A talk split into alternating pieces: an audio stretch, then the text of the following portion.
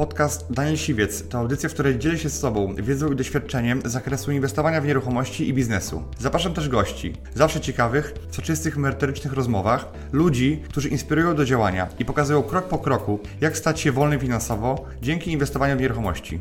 Posłuchaj ich historii, zastosuj modele działania, wykorzystuj narzędzia i uzyskuj podobne rezultaty.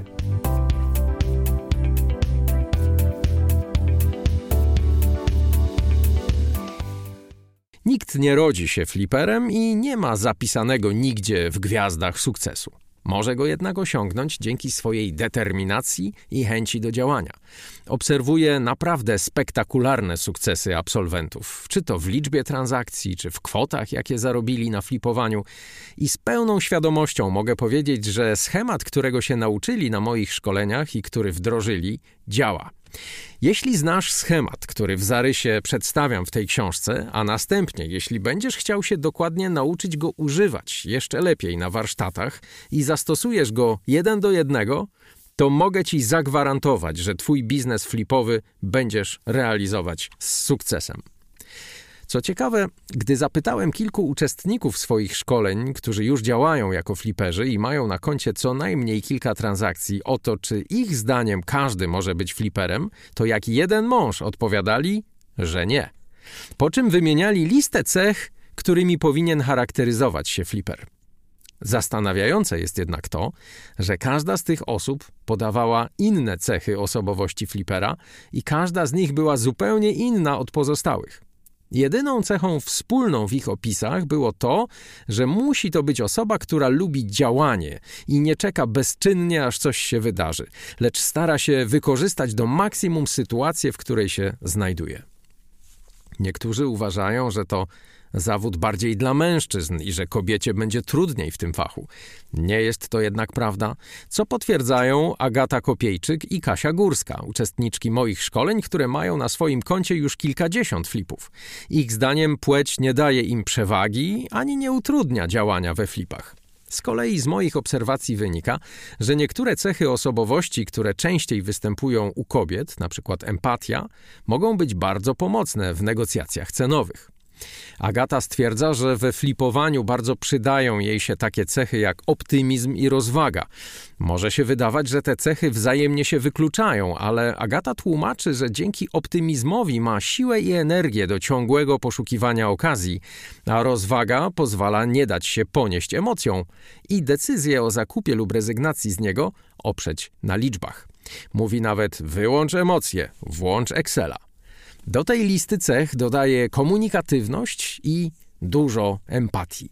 Sama jednak twierdzi, że nie ma czegoś takiego jak zestaw cech idealnego flipera, bo na spotkaniach fliperów są osoby o bardzo różnych charakterach, a każda z nich świetnie się odnajduje w tym biznesie. Musi to jednak być osoba, która lubi rozmawiać z ludźmi, bo to od rozmowy zaczyna się cały proces pozyskiwania mieszkania na flipa i bez niej flipowanie jest niemożliwe. Nie jest również ważne, jaka jest Twoja historia zawodowa, doświadczenie czy wykształcenie. Wśród osób, które flipują z sukcesem jest Bogusław Wrubel, chiropraktyk, Konrad Olszewski, doradca finansowy, Wiktor Jankowski, przez lata związany z branżą automotive, Tomek Stańczyk, właściciel wypożyczalni samochodów, Agata Kopiejczyk, rzeczoznawca majątkowy, Kasia Górska, inspektor nadzoru przy budowach dróg i mostów. Jak widzisz, przekrój jest ogromny, ale w oczy rzuca się fakt, że większość z tych osób nie miała wcześniej kontaktu z branżą obrotu nieruchomościami, a jednak działa w niej z sukcesem. Nawet jednak ci, którzy mieli choć trochę wspólnego z tą branżą, jak Agata, mówią, że ten fragment wiedzy, który wykorzystywała w swojej pracy i który przydaje się jej we flipowaniu, można zdobyć w ciągu kilku dni. Zanim zaczęła działać, musiała więc dowiedzieć się o flipowaniu niemal tyle, co osoby, które pracowały w zupełnie innych branżach. Ograniczeniem nie muszą być również przeszkody obiektywne, które wielu uznałoby za prawdziwą barierę przeszkadzającą w skutecznym flipowaniu. Nie jest to jednak przeszkoda dla tych, którzy naprawdę mają chęć działać i są zdeterminowani w dążeniu do celu. Przykładem niech będzie Bogusław Wrubel, który cierpi na zwyrodnienie siatkówki. Jest osobą niemal niewidomą, gdyż widzi jedynie 3 do 5% tego, co zdrowy człowiek, a obraz postrzega jako zamazany w postaci plam i fragmentów, które mózg łączy w całość, niejako dorabiając brakujące części. Mimo swojej choroby flipuje i ma już kilka świetnych transakcji na koncie. Dla niego głównym problemem były kwestie związane z dokumentami, których nie jest w stanie samodzielnie odczytać, ale w tym z pomocą przyszła mu technologia. Na co dzień używa aplikacji, które odczytują mu dokumenty, a jeśli to nie wystarcza, korzysta z pomocy osób widzących. Ma również inne patenty na radzenie sobie w codziennym życiu, dzięki czemu może między innymi samodzielnie poruszać się na rowerze. Problemy ze wzrokiem nie powstrzymują go przed działaniem, bo nauczył się sobie z nimi radzić. Radził sobie w codziennym życiu jako właściciel kliniki masażu i doskonale radzi sobie również jako flipper. To najlepszy dowód na to, że jeśli czegoś bardzo chcesz, znajdziesz sposób na to, by sobie z tym poradzić. Jednym słowem, jeśli czujesz, że chcesz mieć wpływ na swoje życie, nie lubisz czekać bezczynnie na to, co przyniesie los i jesteś gotowy wytrwale dążyć do celu, to masz podstawy, na których możesz budować swoją karierę flipera. Musisz też uwierzyć, że na flipach da się dużo zarobić, bo jak mówi Kasia Górska, dopiero jak w to uwierzysz, będziesz mieć odwagę sięgnąć po większy kawałek tortu i zacząć myśleć o swoich inwestycjach z większym rozmachem. Z dalszej części książki dowiesz się, od czego zacząć i jak działać mądrze, by osiągać zadowalające efekty. Co się może stać, kiedy przestaniesz marzyć, a zaczniesz działać? Przez moje warsztaty przewijają się bardzo różne osoby. Gdybym miał krótko podsumować, co łączy te, które osiągnęły naprawdę ogromne sukcesy, wybrałbym dwie rzeczy. Po pierwsze, dokładnie widzą cel, który chcą osiągnąć, a po drugie, chcą coś zmienić. Ta potrzeba zmiany jest u nich tak duża, że wygrywa ze strachem, z przyzwyczajeniami, z problemami. Nie umiem tego jednak wytłumaczyć lepiej niż przedstawiając kilka historii. Może widzisz w którejś z nich siebie. Może zatem i Twoja historia będzie mieć kiedyś podobne zakończenie. Krzysiek Nieznalski. Wiesz, co widzę patrząc na Krzyśka? To ja sprzed 10 lat. Kiedy postanowił zacząć, nie wierzył, że jest za młody. Nie wierzył też w magię studiów. Szukał lepszej i przede wszystkim szybszej drogi do zarabiania dużych pieniędzy. Podobnie jak ja, w podobnym wieku dużo czytał. Mówi, że do działania zainspirowała go książka Roberta Kiyosakiego Bogaty ojciec, biedny ojciec. Nie chciał dać się zakuć w dyby pracy od 9 do 17. Myślisz, że nie miał przeszkód? To chłopak, który zaczął flipować mając 22 lata. Mógł przecież wciąż studiować i żyć na garnuszku rodziców, ale chciał od życia czegoś więcej. Dziś ma na koncie 10 flipów. Na pierwszym z nich zarobił blisko 100 tysięcy złotych. A studia rzucił. Kilka miesięcy temu zaprosiłem go na moją scenę podczas konferencji Forum Nowoczesnego Inwestora. Agata Kopiejczyk. Teoretycznie miała dobrze płatną, stałą i bezpieczną pracę. W praktyce dusiła się, spędzając 8 godzin dziennie w biurze. Agata przed flipami pracowała jako rzeczoznawca majątkowy. W pamięci utkwiły mi jej słowa: Najbardziej bolało mnie to, że wiedziałam, iż odbiorca operatu szacunkowego otworzy pierwszą stronę, sprawdzi tylko jaką wyliczyłam wartość i nawet nie przeczyta kilkudziesięciu stron mojej pracy. Kiedy zaczynała, miała odłożony niewielki kapitał, a wiedza, którą posiadała, okazała się niestety niewystarczająca podczas inwestowania. Poznałem Agatę podczas jednego ze swoich pierwszych szkoleń. Dziś pewnie sama straciła już rachubę, ile flipów przeprowadziła. Ponieważ zrezygnowała z pracy jeszcze przed szkoleniem, nie musiała podejmować decyzji o odejściu z etatu. Niejako rzuciła się na głęboką wodę i wyszło jej to na dobre. Daniel i Kasia Domała. Blisko 18 lat spędzili na emigracji. Wyjechali do Londynu w poszukiwaniu czegoś lepszego. Kiedy zaświtała im myśl o powrocie, zaczęli szukać swojej nowej drogi. Wspaniałe małżeństwo z dzieckiem. Dzięki flipom rzeczywiście odważyli się wrócić do Polski z emigracji. Nie wiem, czy coś więcej należy dodawać. Ich dziecko może być bliżej rodziny, a oni nie muszą wybierać pomiędzy komfortowym życiem a życiem w kraju. Naprawdę jestem szczęśliwy, że dołożyłem do tego swoją cegiełkę. Bogusław Wrubel. Kiedy zadzwonił, chcąc wziąć udział w warsztacie, nie wiedziałem, co powiedzieć. A więc sam postawiłem w swojej głowie bariery dotyczące jego możliwości. No bo jak to gość prawie nie widzi, jak on sobie da radę na rynku? Tymczasem okazało się, że Boguś to naprawdę niesamowity facet. Człowiek, który widzi zaledwie kilka procent tego, co powinien widzieć, znajduje okazję i inwestuje w nieruchomości. Za chwilę będzie deweloperem. A przecież mógłby założyć ręce, żyć z renty albo z zawodu, którym się zajmował, chiropraktyki. Jednak nie. Jemu nie wystarcza przeciętność. Przejechałem pół Polski, żeby nagrać z nim wywiad, bo tak duże zrobił na mnie wrażenie. Dla niego, jako osoby niedowidzącej, nieruchomości to doskonała droga, żeby zwiększyć skalę. Jak mówi, doszedł do ściany, jeśli chodzi o zawód chiropraktyka. To w końcu praca jego własnych rąk i nie ma możliwości delegowania działań, jak w przypadku chociażby flipów. Ania i Tomek. Poznaliśmy się na targach rozwoju. Ja opowiadałem swoją historię, przedstawiłem drogę, która doprowadziła mnie do punktu, w którym dziś się znajduję, a oni szukali drogi dla siebie. Nie byli bezrobotni, nic z tych rzeczy. Oboje pracowali w korporacjach w Warszawie, tam gdzie mieszkają. Ale szukali czegoś więcej, głównie przez wzgląd na przyszłość swoją i swoich dwóch synów. Ania dość szybko rzuciła etat na rzecz flipów, a dziś już oboje zajmują się tylko tym, co wychodzi im tak doskonale wyszukiwaniem okazji i sprzedażą ich z zyskiem. Ciekawe jest to, że na ich pierwszego flipa zrzucała się rodzina.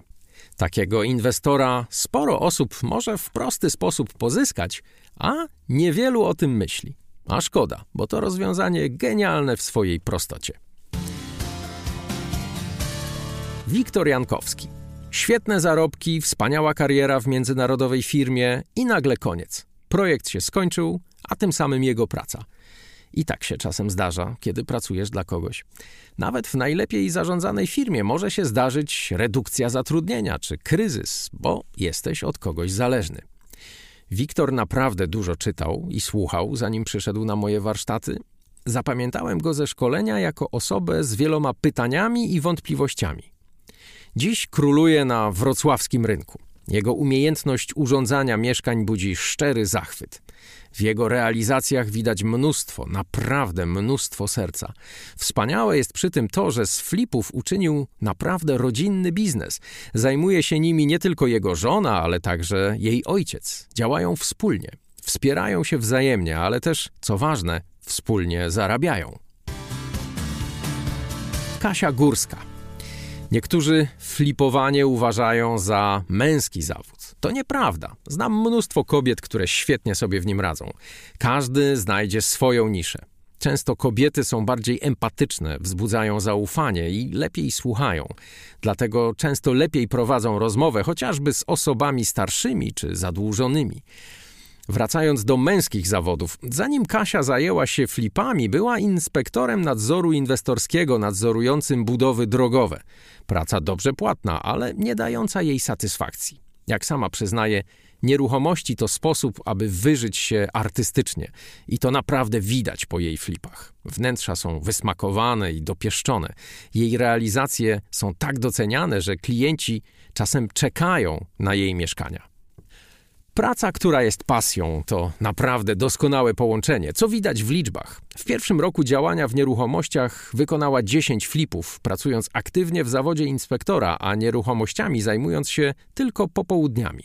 Obecnie na koncie ma 27 flipów. Ciekawe jest to, że mąż Kasi założył firmę produkcyjną i nadal nie chce zajmować się flipami, ponieważ produkcja maszyn to jego pasja, a nieruchomości niekoniecznie. Natomiast jest to świetny dowód na to, że kobieta może inwestować w nieruchomości i zajmować się remontami absolutnie samodzielnie, bez męskiego wsparcia.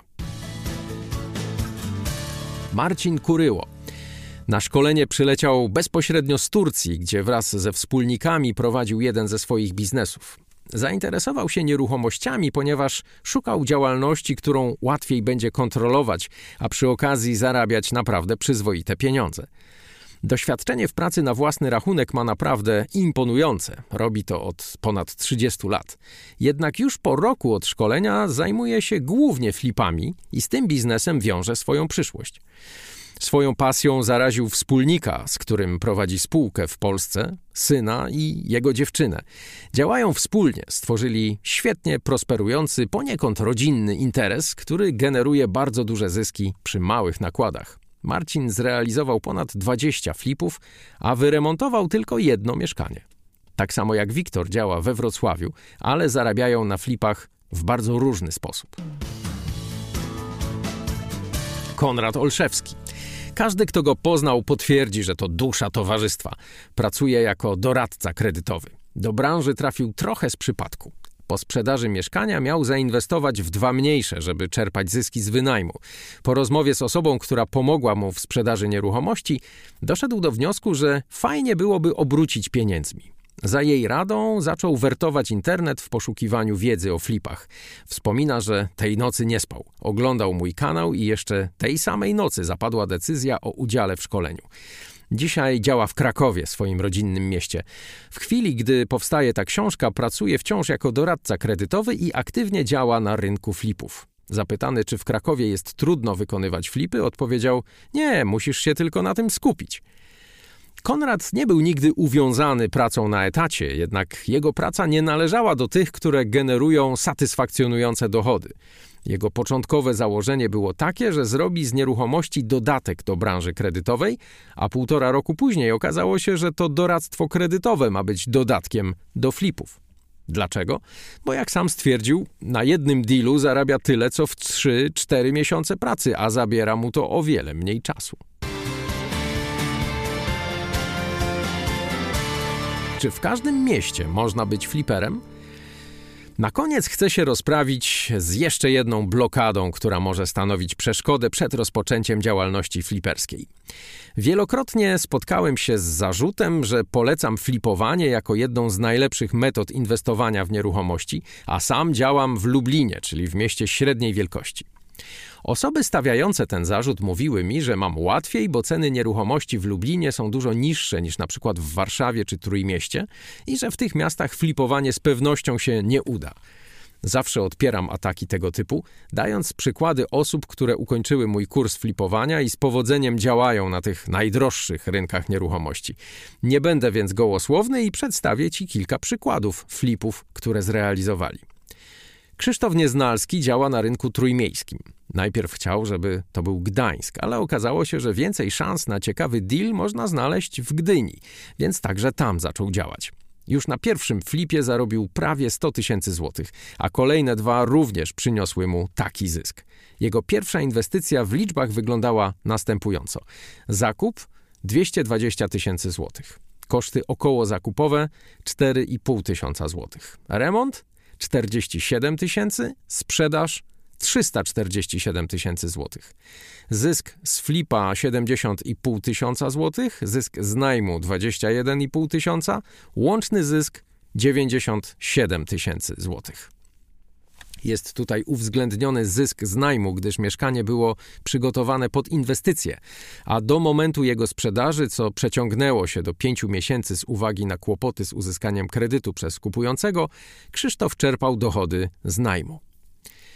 Drugą osobą, którą chcę Ci przedstawić, jest Agata Kopiejczyk, działająca na warszawskim rynku nieruchomości. Ma na swoim koncie już około 20 flipów, z których większość przeprowadziła z użyciem kapitału obcego. Jednym z nich była transakcja dotycząca mieszkania przy ulicy Chmielnej. Dowiedziała się o nim od pewnej pary fliperów działających w Warszawie, którzy nie kupili go tylko dlatego, że nie mieli czasu, by się nim zająć. Agata dysponowała jedynie 20% kapitału potrzebnego do zakupu tego mieszkania. Kolejne 20% ceny pożyczyła, a resztę sfinansował zewnętrzny inwestor. W mieszkaniu przeprowadziła mały lifting oraz zrobiła home staging, co kosztowało kilka tysięcy złotych. Mieszkanie sprzedała po dwóch i pół miesiącach od daty zakupu. Stopa zwrotu z kapitału własnego wyniosła 60% w ciągu dwóch i pół miesiąca, czyli niemal 300 w skali roku. O flipowaniu rozmawiałem również z Konradem Olszewskim, który działa na rynku krakowskim. Gdy rozważał wejście na ten rynek, to często słyszał, że teraz już nie warto, bo konkurencja jest duża, bo bardzo trudno upolować okazję i zarobić na flipie. Nie słuchał tych głosów i postanowił sam sprawdzić, jak wygląda rzeczywistość. Jego doświadczenie pokazuje, że to nieprawda, że już nie ma okazji. Może w internecie trudno je znaleźć, ale on szuka innymi metodami. Robi to inaczej niż wszyscy i dzięki temu w ciągu miesiąca znalazł trzy mieszkania, które spełniają warunki okazji. Jest to najlepszy dowód na to, że na rynku jest jeszcze miejsce dla kolejnych fliperów i że to nie jest tak, że inni fliperzy to konkurencja, którą należy zwalczać za wszelką cenę. Na dużym, bo wrocławskim rynku nieruchomości działa wraz ze wspólnikiem, synem i jego dziewczyną Marcin Kuryło. W ciągu niewiele ponad pół roku swojej działalności wykonał prawie 20 flipów, a na każdym z nich zarobił od 35 do 95 tysięcy złotych.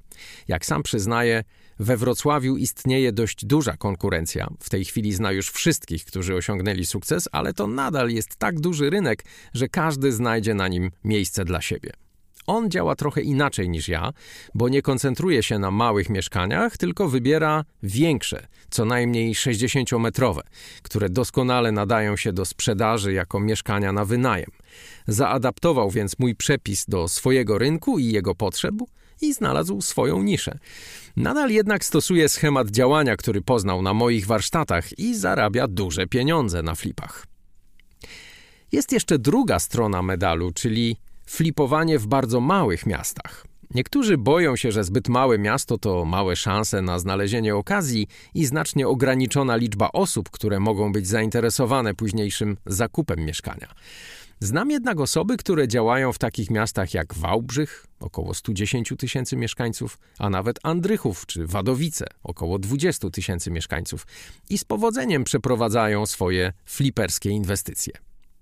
Bogusław Wrubel, który szuka fliperskich okazji w Wadowicach i Andrychowie, ma na swoim koncie już kilka flipów i na każdym z nich zarobił co najmniej kilkadziesiąt tysięcy złotych.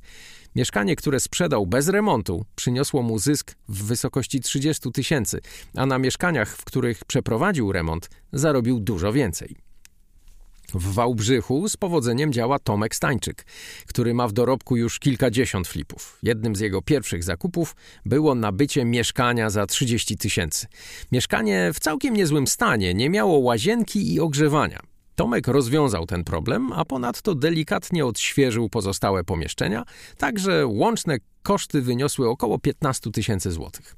Po remoncie wystawił mieszkanie za 87 tysięcy i sprzedało się w jeden dzień. Jego flip w liczbach przedstawia się następująco.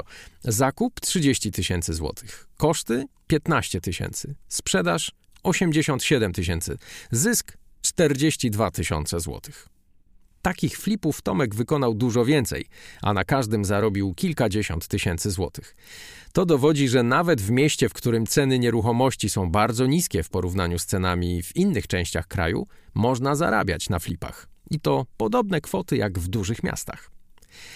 W niewielkim mieście liczącym około 100 tysięcy mieszkańców działa również Kasia Górska. W ciągu pierwszego roku swojej działalności przeprowadziła 10 flipów, a na każdym z nich zarobiła około 30 tysięcy złotych. W większości mieszkań wykonywała remont, ale miała również takie, które kupiła w środę, sprzedała w piątek i na którym również zarobiła 30 tysięcy bez robienia remontu. Kasia przez pewien czas rozważała przeprowadzanie flipów w dużym mieście wojewódzkim, które jest oddalone od jej miasta o 200 kilometrów. Rozmawialiśmy na ten temat kilkakrotnie i w końcu nie zdecydowała się na taki krok. Przeważyła łatwość flipowania na miejscu, oszczędność czasu oraz znajomość rynku. Z perspektywy czasu stwierdziła, że to była trafna decyzja, bo jednak czas, który może poświęcić na robienie flipów, jest zasobem na tyle ograniczonym, że warto nim mądrze dysponować. Przywołane dotąd przykłady osób, które już działają jako fliperzy, są najlepszym dowodem na to, że da się flipować w każdym mieście, niezależnie od jego wielkości. Owszem, ceny nieruchomości się różnią, a zatem w niektórych miastach trzeba wyłożyć więcej środków na okazyjny zakup mieszkania, a w innych wystarczy kilkadziesiąt tysięcy złotych, by kupić swoją pierwszą nieruchomość na flipa. Niezależnie jednak od lokalizacji, cały proces flipowania odbywa się dokładnie tak samo.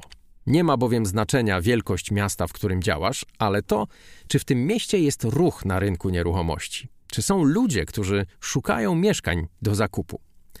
Rynek cały czas pozostaje bardzo chłonny i nadal jest za mało mieszkań, dlatego ludzie stale je kupują. Owszem, istnieją takie miejsca w Polsce, gdzie może być trudno, bo większość ludzi opuszcza tamte strony i wyrusza w inne rejony Polski lub poza jej granice, aby szukać miejsca dla siebie. W takich rejonach inwestowanie w biznes flipowy może być ryzykowne. Jeśli jednak myślisz o flipowaniu w miejscach, które się rozbudowują, do których stale napływają nowi ludzie, gdzie rynek nieruchomości prężnie się rozwija i jest popyt na mieszkania, to niezależnie od wielkości takiego miasta możesz śmiało rozpoczynać swoje działania na rynku flipowym. Schemat działania, który przedstawiam Ci w tej książce, jest oparty na doświadczeniach na rynku polskim. Nie znaczy to jednak, że flipowanie jest możliwe tylko w Polsce. Znam osoby, które przyjeżdżają na moje szkolenia z zagranicy. Niektórzy, jak Daniel Domała z żoną, mieszkali przez kilka lat w Wielkiej Brytanii, a teraz wrócili do Polski i tutaj flipują. Są jednak i tacy, którzy wiedzę ze szkoleń wykorzystują w Niemczech czy w Anglii i których działalność również przynosi świetne rezultaty. Mam nadzieję, że przekonałem Cię do tego, iż większość barier, które hamują przed wejściem na rynek flipu, jest dość łatwa do obalenia. Największą pracą, jaką należy wykonać, jest zatem praca nad sobą, by być gotowym zerwać ze stereotypowymi przekonaniami i zacząć działać. Jeśli jesteś gotowy do działania, to poznaj SNI, czyli System Nowoczesnego Inwestora. Dzięki niemu zrozumiesz ideę flipowania oraz będziesz wiedział, jak zastosować ją w praktyce. Znając ten system, będziesz mógł zacząć i z sukcesem przeprowadzić swojego pierwszego flipa. Niezależnie od tego, czy jesteś z małego czy dużego miasta, masz lat 20 czy 50, jesteś kobietą czy mężczyzną. Mój system działa zawsze, pod jednym warunkiem że zastosujesz się do wszystkich jego zasad i wdrożysz je krok po kroku. Dziękuję Ci, że wysłuchałeś do końca. Jeśli ten podcast był dla Ciebie interesujący, zapraszam do słuchania kolejnych odcinków. A jeśli chcesz jako pierwszy otrzymywać powiadomienia o nowych odcinkach, subskrybuj mój podcast.